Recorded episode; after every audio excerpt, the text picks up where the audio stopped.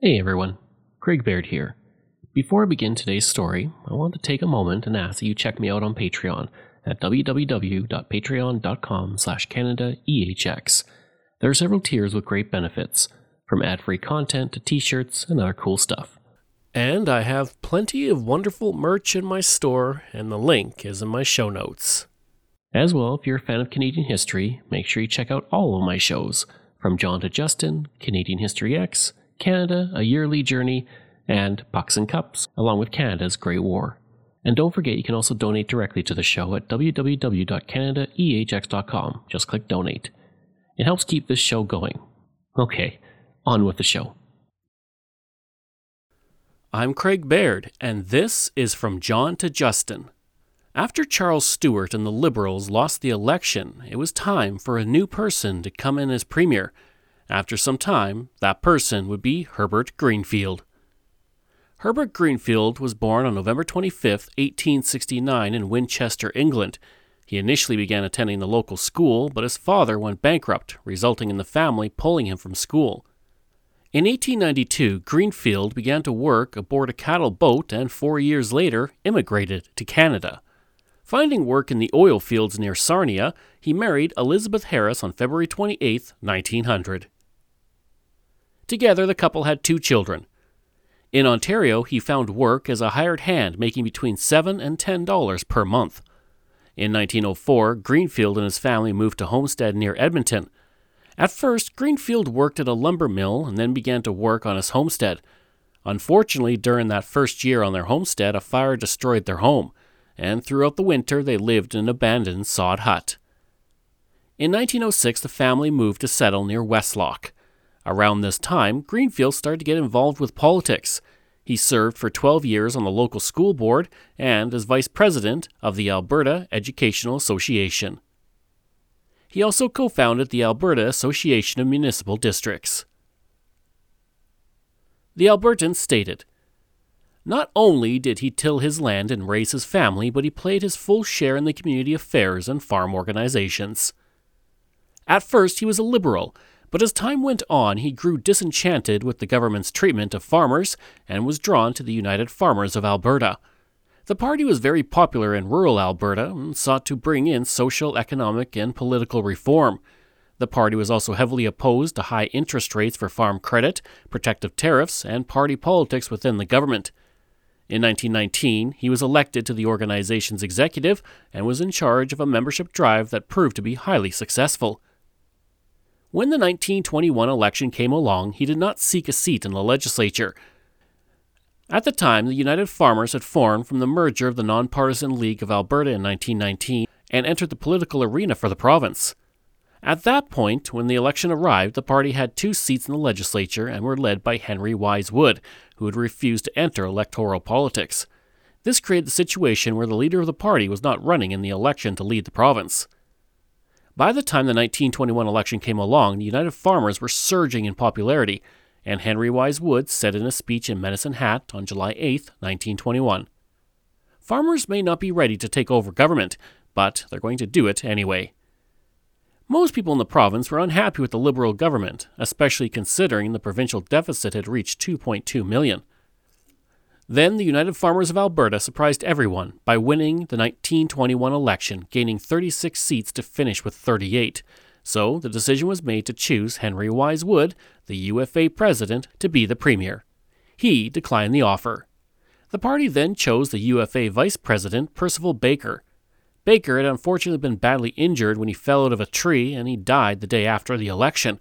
So Herbert Greenfield, who did not run in the election, was chosen as premier. Maclean's would write All the farmers demanded of Greenfield was an efficient business executive for the province, and Greenfield was told to go off by himself and lock himself up, so he chose his executive independent of race, creed, class, party poll. Herbert Greenfield had taken office with a great deal of expectations, with the Lethbridge Herald calling him the new Moses that would bridge the Red Sea. On December 9, 1921, Greenfield was elected by acclamation and began to sit in the legislature. Now in the legislature, he began to serve as Premier, Provincial Secretary, Provincial Treasurer, and the Minister of Municipal Affairs. Maclean's wrote of the promise of Greenfield due to his farming background. Premier Greenfield, at this critical period in the Farmers' Party progress, the new farmer premier knows farming from A to Z. Maclean's would go on to describe him as Physically, Greenfield is big, muscular, powerful, and weathered as to complexion. His mental makeup is a counterpart of his physical. He is big in vision, powerful in speech and thought, though slow, like nearly all men, in expression. Almost immediately, Greenfield was faced with the issue of his MLAs being rookies to the legislature and very independent. This made it hard for him to manage his caucus. Even when he selected his cabinet, his caucus believed he was going to appoint liberals to it. One thing Greenfield did do was name Irene Parlby to cabinet, making her Alberta's first female cabinet minister. Unfortunately for Greenfield, as soon as the legislature convened, he had to deal with the sudden death of his wife during a routine surgery. His performance was described as poor, and he relied heavily on his Attorney General, John Brownlee. Overall, though, his caucus objected to the concept of even having a caucus, and this proved to be another issue for Greenfield as he tried to govern. As Premier, Greenfield relied on two factors. First, his support of farmers, who he saw as an essential producer. Second, the women who are now voting. Greenfield saw women as a stabilizer and an important part of being elected for any party in the province. Greenfield also felt that no matter where an Albertan came from, they must be completely Canadian and support Canada. At the time, 90% of Albertans had come from outside the province in the previous 20 years. At the time he became premier, Alberta was going through an economic depression. In southern Alberta, where 75% of the wheat production was found, there had been five straight years of drought. At first, the government offered $5 million in financial assistance, and this nearly drove the province into bankruptcy. By 1923, this relief was discontinued.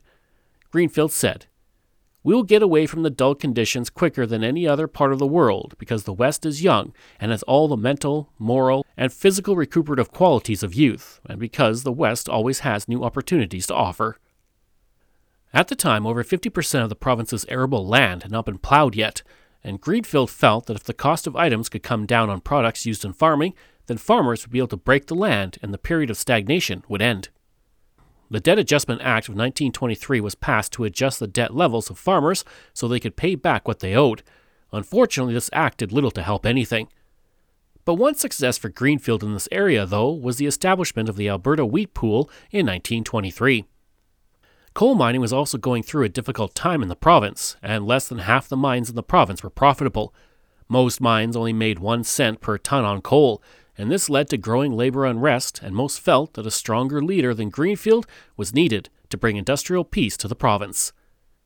The resources of the province were also a problem for Greenfield, and his efforts to get the rights of the resources of the province transferred from the federal government to the provincial government were a failure.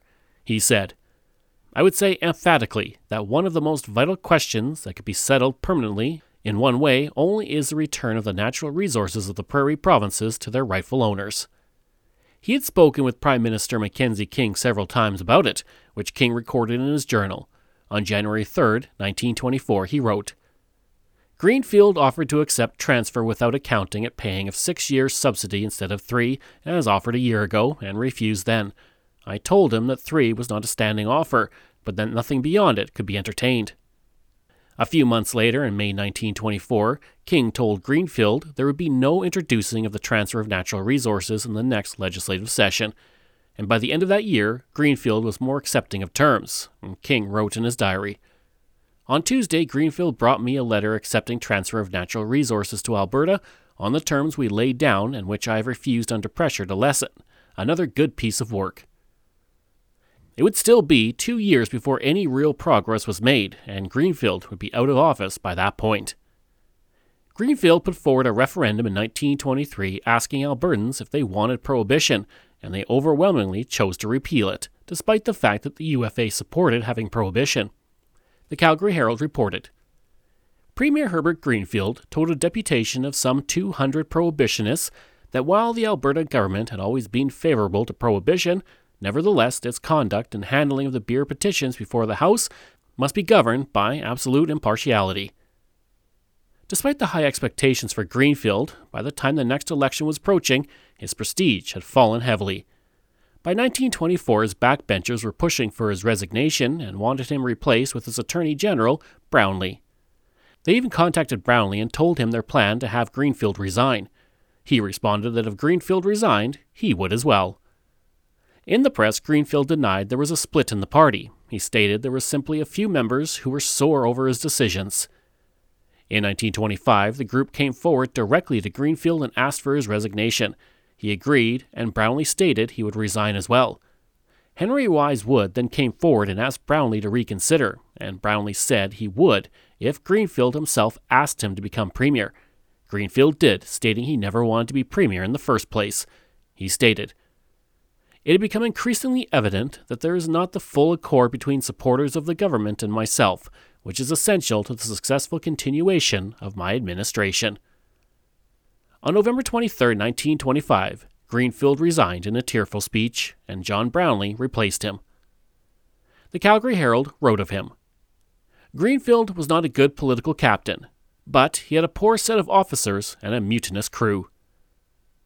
In 1926, he married Marjorie Cormack, whom he would remain married to for the rest of his life. After his time as Premier, Greenfield was appointed as Alberta's Agent General in London in 1927. Many felt it was a patronage reward from the UFA, and it generated controversy. But despite that controversy, Greenfield proved to be highly capable and well regarded in the position, and it was felt that his personality was suited for duties in the position. It was expected that he would remain in that position for one year, but he would remain in it for several years due to the success of the program. For Greenfield, this would also be the first time to his birth country in 25 years. He would say, We are first of all going to feel our ways, and just what definite lines of action will be followed, it is now too soon to say. There will be consultations with the people over there who are already in touch with immigration problems. As the Agent General, he also welcomed Albertans who were visiting London, including Brownlee, when the two met together with British immigration officials. He would also do tours of Europe, including through Scandinavia, to encourage immigration to Canada. The Edmonton Journal wrote years later Whatever may be said of Mr. Greenfield's five year term as Premier, he did a fine job for Alberta during the five years he was the province's representative in London. He was able to attract a considerable number of immigrants and to interest English capital in Alberta. In 1931, the office closed, and Greenfield moved back to Canada, settling in Calgary. At this point, he took on director positions in the oil and gas industry and was the president of the Calgary Board of Trade. Upon returning home, he would give a speech with the Alberta Oil and Gas Association, stating, While a few years ago the British investor looked with suspicion on many of the Canadian investments, today he looks upon Canada and Alberta oil developments with the greatest of interest and anticipation. Through this part of life, he became known in Calgary for his enthusiastic gardening and could often be found working in his garden at his home along Elbow Drive. He later served as the president of the Alberta Petroleum Association and was a vital part of Alberta oil royalties being listed on the Toronto Stock Exchange in 1940. On August 23, 1949, he died after a brief illness. E. W. Kolb, Secretary Treasurer of the Western Canadian Petroleum Association, said, I knew him well during his Alberta government career. He was a man ever ready to lend a helping hand. I consider his passing a very great personal loss. Dr. Frank Morley said, Men like Herbert Greenfield, pioneers and makers of Canada, came to this country with courage, faith, and hope, seeking not social security, but adventure and a fuller way of life. In 1968, Greenfield School in Edmonton was named for him. I hope you enjoyed that episode and our look at Herbert Greenfield. Next week, we're looking at John Brownlee. Information from Maclean's, Library and Archives Canada, Canadian Encyclopedia, Wikipedia, Edmonton Journal, Calgary Herald, and the Albertan. If this is your first time listening and you like what you heard, please take a moment and give us a five star review to help other people find these amazing stories. And there are so many you can sink your teeth into. We also love hearing from you, so if you have a show topic you want me to cover, email me at craig at canadaehx.com or stop by my website and social media. I'll include all of those links in the show notes.